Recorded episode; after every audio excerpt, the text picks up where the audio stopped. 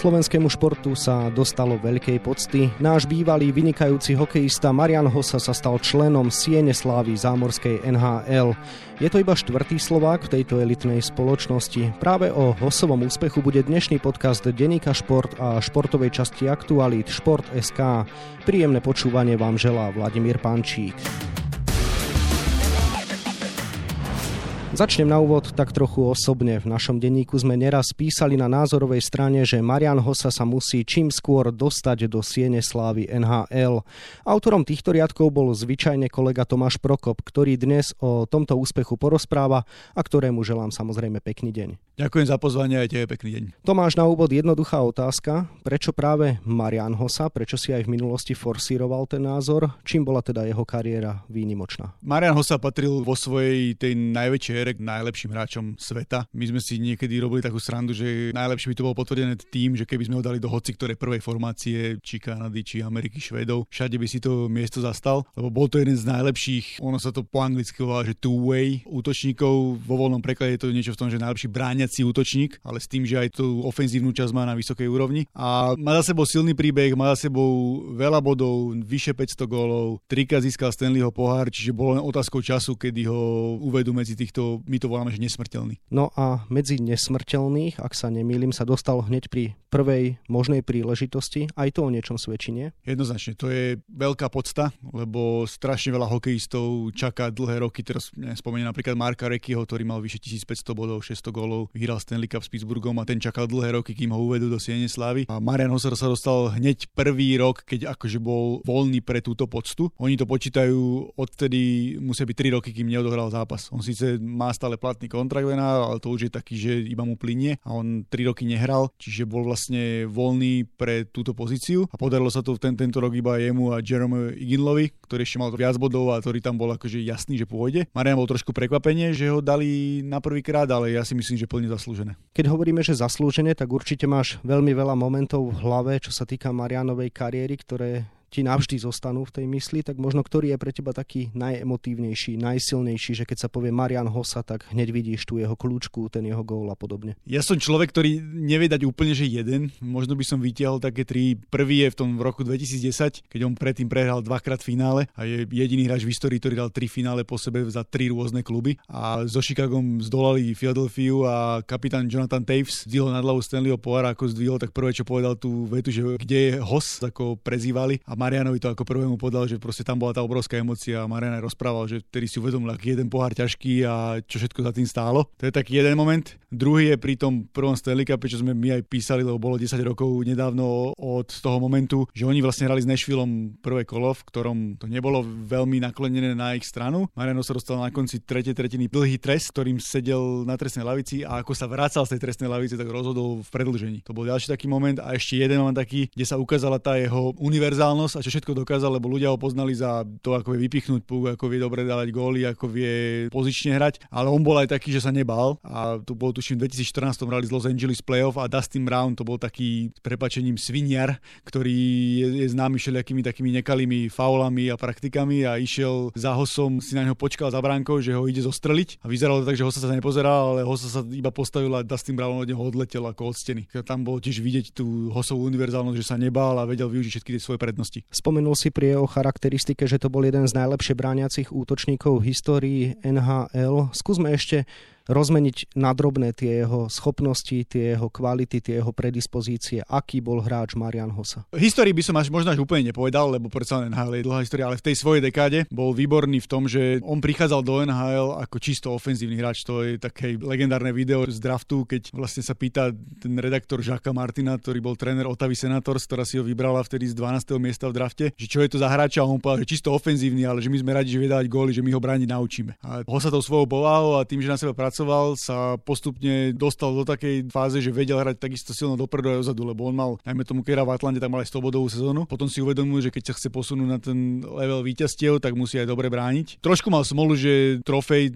Selkeho, ktorá sa dáva pre najlepšie brániacich útočníkov, mu unikala, lebo v novom tisícročí si NHL povedala, že to budú vyhrávať len centry a on hral krídlo, čiže nehrá bully, to bolo to z mínus pre neho, ale ja čo som zapýtal mnohých hráčov, tak všetci hovorili, že bolo veľmi ťažké pre neho hrať, lebo ako vedela ten gól, tak vedela aj ubraniť tých najlepších protivníkov. Ty si s Marianom hovoril po slavnostnej inaugurácii. Aká bola jeho reakcia na prvenstvo? No v prvom rade pokorná a taká slušná. Toto bolo na ňom obrovské, že on sa nikdy nejak nevystatoval na tie hviezdy, že vlastne vždy všetko príjmal tak pokorne ticho, vždy za neho hovorili výkony, či to bolo mimo ľadu alebo aj na lade. Tam ten jeho profesionalizmus strašne uznávali a takto to vyzeralo aj na tom stretnutí s novinármi, kde všetko rozprával s pokorou a dokonca bol tam taký pekný moment, keď začal rozprávať o tom, ako ďakuje rodičom a manželke, tak normálne až ho slzy dojali pred novinármi, že musel sa na chvíľku zastaviť a povedal sám, že stále si to nevie uvedomiť, že on mal ako za vzory tých najlepších z najlepších Maria Lemieho a Vejna Greckého a povedal, že pre neho bol vždy taký top moment kariéry, že zahrať si NHL, možno raz výraz ten Stanleyho pohára hra za reprezentáciu, že na nejakou sieňou slávy nikdy ani neuvažoval a teraz, že stále nevie uveriť tomu, že je vlastne s Mariom Lemie a s Venom Greckým v jednej spoločnosti. Mimochodom, ako súčasná doba ovplyvnila ten samotný slávnostný akt, Mariana si nebol priamo prítomný v Amerike, tak? Nie, nie, oni to dávali cez videokonferenciu. Tam je vtipné, ako to vlastne celé prebieha, že to Hall of Fame má 18 členov, ten hráč potrebuje 14 hlasov, aby sa tam dostala a majú svojho prezidenta, ktorý je Lenny McDonald, to je kanadská legenda, vyhral z Calgary kedy si Stanley Cup, on má také legendárne fúsky, určite ho ľudia podľa, podľa tváre a ono to prebieha tak, že vlastne on zavolá tomu hráčovi a hovorí, že tu je Lenny McDonald, že či viete, prečo volám. A ten hráč vlastne povie, že tuší a tak ďalej. Čiže oni to riešili takto a potom bola nejaká telekonferencia so všetkými tými uvedenými do Sien slavy, lebo boli tam aj nejaké ženy, boli tam aj nejaké historické osobnosti a s nimi proste najprv tá komisia tej Siene Slávy rozprávala a potom s nimi rozprávali zamorskí novinári. Čo bolo z Marianových odpovedí pre teba také najzaujímavejšie, najemotívnejšie, okrem tej pokory ktorú si spomínal, čo ti tak navždy zostane v pamäti, možno z čoho si mal zimom riavky? Jedna vec bola tá, keď rozprával o tej manželke, ako ho to dojalo, a druhá bola, ako sa vrátil k tým svojim začiatkom. Že oni ako deti aj s bratom Marcelom hrávali pred barakom o svoj nejaký pomyselný Stanley Cup. Oni hovorili, že už vtedy hrávali, že nehrali že na jedno víťazstvo, ale hrali normálne sériu na štyri víťazné. On vtedy povedal takú vetu, že už vtedy si uvedomoval, že proste treba snívať vo veľkom. Že to, to by si aj tie ostatné deti a mali hokejisti mali povedať, že treba snívať vo veľkom a potom tomu odozať tú robotu, že raz sa to môže podariť. Ako reagovali osobnosti slovenskej slovenského hokeja na hosovú inauguráciu. Viem si predstaviť, že to museli doceniť aj takí ľudia ako Miroslav Šatán, Žigmund Pálfi či Jozef Štimpel, hoci im sa ešte tejto pocty nedostalo. Jednoznačne povedali, že Mariano sa tam patrí, všetci mu gratulovali. Mariano sa má takú skvelú vlastnosť, že on nie je polarizujúci, že ho majú všetci radi, že vlastne on ako sa správa. Zase sme pri tej pokore a slušnosti, že všetci ho berú, všetci uznávajú jeho kvality a bola to obrovská čest a myslím si, že jemu veľmi veľa aj svetových hviezd mu písalo, to hovorí, že si cenil, že hneď ako prvý mu písal Patrick Kane, čo je hviezda najväčšia Chicago Blackhawks a jeden z najofenzívnejších hráčov súčasnosti a tiež budúci člen Slene Slávy, ten mu gratuloval a jak tomu poviem takú vec, že za tie roky, ako ty si spomínal, že písal som o tom, že už by mal byť v tej sieni slávy niekedy, že má na to kariéru, tak ja som si tak robil taký rešerš, keď som robil s nejakými hviezdami rozhovory, či na majstrovstvách sveta, alebo keď sa tu ešte hrala KHL. A musím povedať, že od Iliu Kovalčuka cez Pavla Daciuka až po spomínaných hráčov Chicago, Jonathan Taves, Patrick Kane alebo nejaké švedské hviezdy Henry Lundqvist, legendárny brankár, tak všetci povedali, že pre nich je Hosa Hall of Famer, že oni nepochybovali o tom, že sa tam nestane. Áno, zaujímajú ma aj tie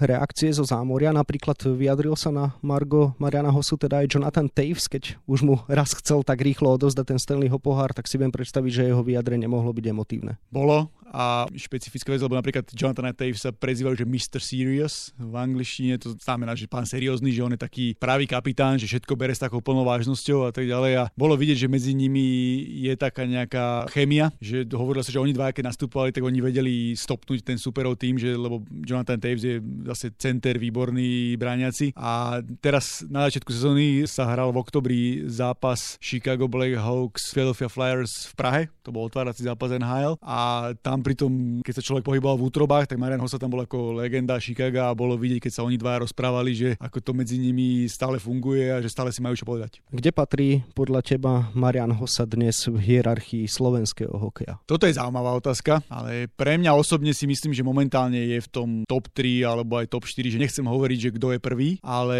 medzi tými top 4 hokejistami, ktorí sú v našej histórii, kde je jednoznačne Peter Šťastný za jeho fantastickú kariéru, či na Slovensku, alebo potom v NHL, kde bol druhý najprv najproduktívnejší hráč 80. rokov po Vejnovi greckom. Potom Vladimír Zurila, ktorý má množstvo úspechov v majster sveta, legendárny brankár, veď hokejista storočia slovenský. Marianosa a určite Zdenochára, ktorý stále hrá, ktorý ako druhý kapitán európsky v histórii zdvihol nad hlavu Stanleyho pohár a s Bostonom má šancu vyhrať ďalší a patril dekádu medzi najlepších obrancov NHL, čiže títo štyria sú pre mňa takí, že úplne top postavení hokejisti v histórii nášho hokeja. No ty si zbúral týmto niektoré také by som povedal až mytológie, pretože Miroslav Šatan ako legendárny kapitán by tam možno mal podľa mnohých patriť a samozrejme Pavol Demitra a nie len vďaka skorému úmrtiu, takže prečo je pre teba Marian Hosa vyššie ako tieto dve veľké mená? Nechcem vôbec uraziť, sú to obrovskí hokejisti. Napríklad aj Mariano sa povedal, že Žigmund Palf je najtalentovanejší hráč, akého sme kedy mali. Miro Šatan je veľký kapitán, ktorý má všetky 4 medaily, ktoré boli z majstrovstiev sveta. Ale ja berem na ten najvyšší stupeň NHL. NHL je proste najťažšia súťaž, je tam najťažšie zvíťaziť, je tam najťažšie hrať. Miroslav Šatan či Žigmund Palf alebo nebohy Pavol Demitra mali pekné a krásne kariéry v NHL, ale nemali ich až také dlhé ako Marianosa, že predsa len on tam hral dlhšie, hral dlhšie na tom najvyššom stupni a získať trika Stanleyho pohár, keď som jednou z vedúcich osobností týmu, to je úžasná vec. To sa nikomu z našich hokejistov nepodarilo a každý z nich má možno po jednom a už možno nebol v takom postavení, že bol ten líder, na ktorom stali aj body, aj bránenie, aj kľúčové preslovky, oslabovky. Samozrejme, ocenenie je veľa,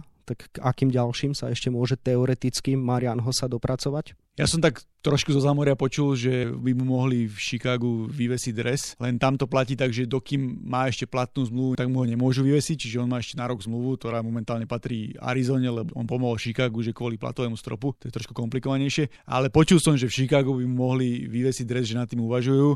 A bola by to obrovská vec, lebo dobre vieme, že v Black Hawks hrajú v tej legendárnej hale United Center. A nie je tam len, dajme tomu, dres Stena Mikitu, ale je tam vyvesený dres aj Michaela Jordana, tej éry Bulls a je to jedna z najslavnejších hal možno histórie. Mnohí, čo nemajú 100% prehľad v hokeji, sa často pýtajú, prečo ho sa už nehrá, veď ako si konec koncov spomenul, má stále platný kontrakt v zámori. Tak skús priblížiť, ako sa zrodil koniec jeho kariéry, čo vlastne aj umožnilo naštartovať tento proces k tomu, aby sa dostal do Siene Slavy NHL. No Marian Hossa ku koncu kariéry sa mu objavili také problémy, že dostal kožnú alergiu na výstroj. To znamená, že keď má celý ten hokejový výstroj, hokejisti vedia, aké to je ťažké, aké to je, jak to smrdí, ak sa to celé zaparí, keď to má človek na sebe oblečené. A Marian dostal proste kožnú alergiu. On hovoril, že až mal krvavé plusgere, bol celý červený a musel brať ťažké kortikoidy a lieky, ktoré sú ťažké na orgány pečienku. A možno by s tým ešte nejakú sezónu odoral, ale povedal, že preto budúce zdravie to nemalo význam a nedalo sa to nejako ináč ovplyvniť. On hovorí, že chvala Bohu, že sa mu to stalo až na konci kariéry, že sa mu to nestalo skôr. Tak preto to nehral. Napríklad ja som presvedčený, že on by po 40 ešte zvládol Raven, ale to aj som sa rozprával so zamorskými novinármi, keď som bol priamo v Chicagu, tak oni mi hovorili, že on nestrácal rýchlosť, nestrácal nejakou herne na to, aby nemohol s tými mladšími hráčmi stíhať. Čiže určite by vydržal hrať do 40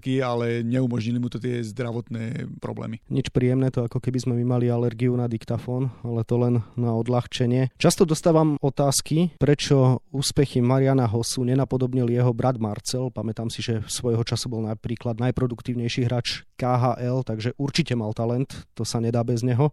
Aký je tvoj názor na túto tému a túto otázku? Marcel, aj keď sa draftovali do NHL, tak hovorili, že možno ešte väčší talent ofenzívny ako Marian. Len sám vieš možno aj z nejakých futbalových že aké je to ťažké, keď máš otca alebo súrodenca, ktorý bol hviezdny. Že nie každý to úplne ustojí v hlave, nie každému sa to podarí pretaviť. Čiže od neho boli obrovské očakávania, či už v Montreal alebo New York Rangers, kde bol. Tam mal napríklad smolu, že jednu dobu sa mu tam parádne darilo, veď s Jaromírom Jagrom hral vo formácii a Jagr vtedy rozprával, že s Hosičkom sa mu hra parádne, ale zranil sa a potom boli nejaké problémy problémy a už nemal možno také aj finančné možnosti, aby to bolo pre neho atraktívne, aj aby hrával vo vyšších formáciách. Tak preto sa rozhodol pre tú kariéru v KHL, ktorú mal veľmi peknú, ako si spomenul, on bol aj najlepší strelec v jednej sezóne KHL a tá kariéra bola dobrá, ale niekedy možno tie drobnosti sa úplne nepodajú tak, aby možno naplnil tie očakávania. Áno, počul som už aj také názory, že nebyť Mariana, tak z Marcela by nebolo ani to, čo bolo, lebo že ho mnohí brali len preto, že je Marianov brat, takže to je jednoznačná hlúposť. Myslím si, že aj určite, lebo keby nemal kvalitu, tak tam nehrá ani toľko zápasov, čo tam hral a zase hoci kto by nebol v KHL najlepší strelec, že ten Marcel kvalitu určite mal, nemal takú kvalitu jak Marian, ale to bolo niekedy tak, že on takú tú nenávisť od fanúšikov dostal neprávom, že niekedy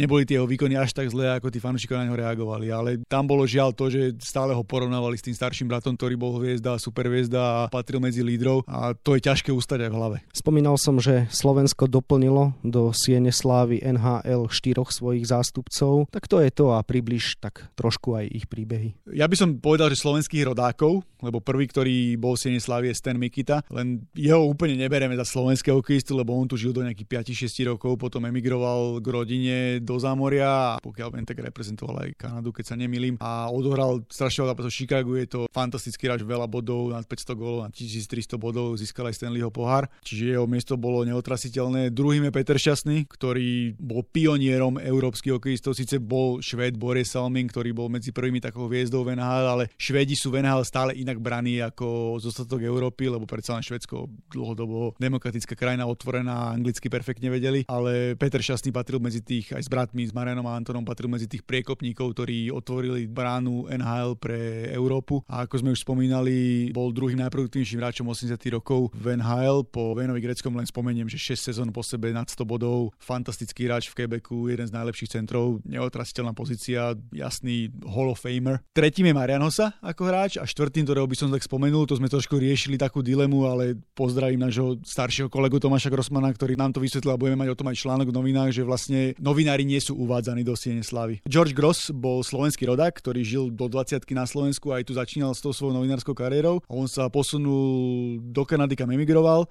dokázal sa tak zlepšiť v angličtine, že písal pre tie najprestížnejšie denníky hokejové a bol uznávaný komentátor a stĺpčekár a za to celé, čo odvedol ONH, ako nepísal a ako ju dokázal spopularizovať, tak ho uviedli do Siene Slavy, ale nie je to úplne, že uviedli, ale on tam má nejakú svoju zaslúžilú tabulu. Ale novinári sa neuvádzajú, uvádzajú sa hráči, tréneri, rozhodcovia, funkcionári. Kto zo Slovákov by podľa teba mohol Hosu nasledovať? Sú to napríklad tie mená, ktoré sme dnes už spomínali, ako Miroslav Šatán, Žigmund Palfi, Zdeno Chára, Pavol Demitra a tak ďalej? Nemyslím si, že majú dostatočný počet bodov a úspechov na to, aby ich dali do Siene Slavy. Týmto nechcem nejak znižovať, ale podľa tých kritérií, ktoré majú, že možno by sa dalo uvažovať nad Petrom Bondrom, že má nad 500 gólov, ale asi ani jeho v budúcnosti nedajú do Siene Slavy. Skôr si myslím, že nie, ale jednoznačným kandidátom, ktorý tam podľa mňa na 100% bude Zdeno Chára. Už len kvôli tomu, ako dlho hrá. Veď si zoberme, že on je od Mariana sú o dva roky starší a stále venal hra a stále nechce končiť. Že možno bude do 45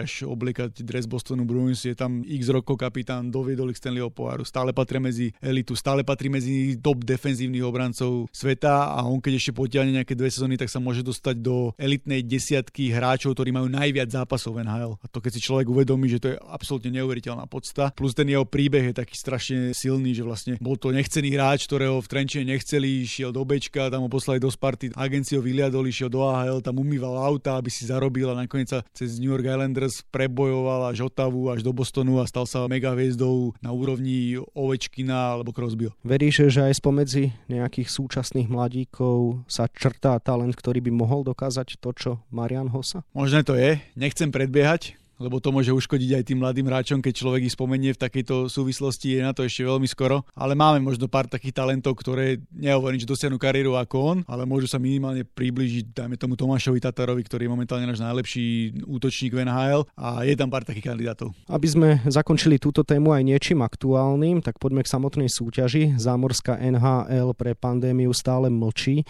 tak skús priblížiť, kedy by sa mohla reštartovať, áno a ako to vôbec teda vyzerá v týmoch profil ligy. Hovorí sa, že na začiatku augusta by mohli prebehnúť tie prvé zápasy, teraz v júli by mali byť kempy, už oni prechádzajú do nejakej novej fázy, že už môžu trénovať 8-9 na lade. Sice bolo teraz, že tuším z nejakých vyše 200 testov, bolo nejakých 13 alebo 15 pozitívnych. V Amerike stále tá situácia nie je dobrá. Teraz sa vynišuje vlastne, v ktorých dvoch mestách sa bude hrať. Hovorilo sa, že jasným kandidátom bol Vegas a dajme tomu Toronto, ale teraz skôr počúvam, že možno ani Vegas nebude, že možno to bude Chicago a dajme tomu jedno z kanadských miest Vancouver. Sa to spomínal. Oni musia toto uzatvoriť, musia uzatvoriť to, že ako budú všetky tie protokoly na to, koľko hráčov bude môcť tým použiť, koľko ich bude môcť tam mať so sebou a ako často sa budú robiť testy a ako zaručia to, aby hráči ostali zdraví. NHL je stále presvedčená o tom, že sa má hrať ďalej. Ja som aj písal o tom slupček, že nie som úplne za, lebo môže to ohroziť veľa vecí, ale ide tam o veľké peniaze a televízne práva. To je zase možno trošku paralela s futbalom. Sám vieš, že aj Premier League a Bundesliga sa hrá hlavne kvôli televíznym právam. Nie len kvôli tomu, že aby sa to dohralo, ale kvôli tomu, že sú v tom naviazané veľké milióny až miliardy. Čiže správne tomu rozumiem, že NHL sa bude dohrávať iba v dvoch mestách, kde budú všetky tie týmy sústredené? Áno, v jednom by sa mal dorať východná konferencia, v jednom západná. Malo by byť dokopy 24 tímov. Tie prvé 4 týmy z každej konferencie, ktoré boli v tabulke, mali mať taký, že voľný týždeň a tie ostatné sa stretnú v tzv. predkole. Tuším na 3 víťazné zápasy o to prvé kolo play-off, ktoré by sa už mohlo klasicky na 4 víťazné. V podcastovom štúdiu Športeska bol môj kolega Tomáš Prokop, ktorému ešte želám pekný deň a ďakujem teda nielen za priblíženie príbehu Mariana Hosu, ale aj za tieto aktuálne informácie. Tiež prajem pekný deň. Komu samozrejme táto porcia športu nestačila, môže sa dnes v stánku zastaviť po čerstvé vydanie denníka Šport, v ktorom sa venujeme aj týmto témam. Bývalý futbalista Slovana Bratislava Andra Šporar sa chce vrátiť na Slovensko, ideálne pre trofej pre kráľa strelcov. Spomíname na Mariana Čišovského, zosnulému bývalému členovi slovenskej futbalovej reprezentácie sa venuje vo svojom pravidelnom stĺpčeku aj Martin Škrtel. Na cyklistických pretekoch okolo Slovenska sa predstaví 6 tímov World Tour, no a na 24 stranách je toho samozrejme oveľa viac. Scenár dnešného podcastu sme naplnili, zostáva nám sa už iba rozlúčiť a zaželať všetkým pekný deň. Od mikrofónu vás pozdravuje Vladimír Pančík.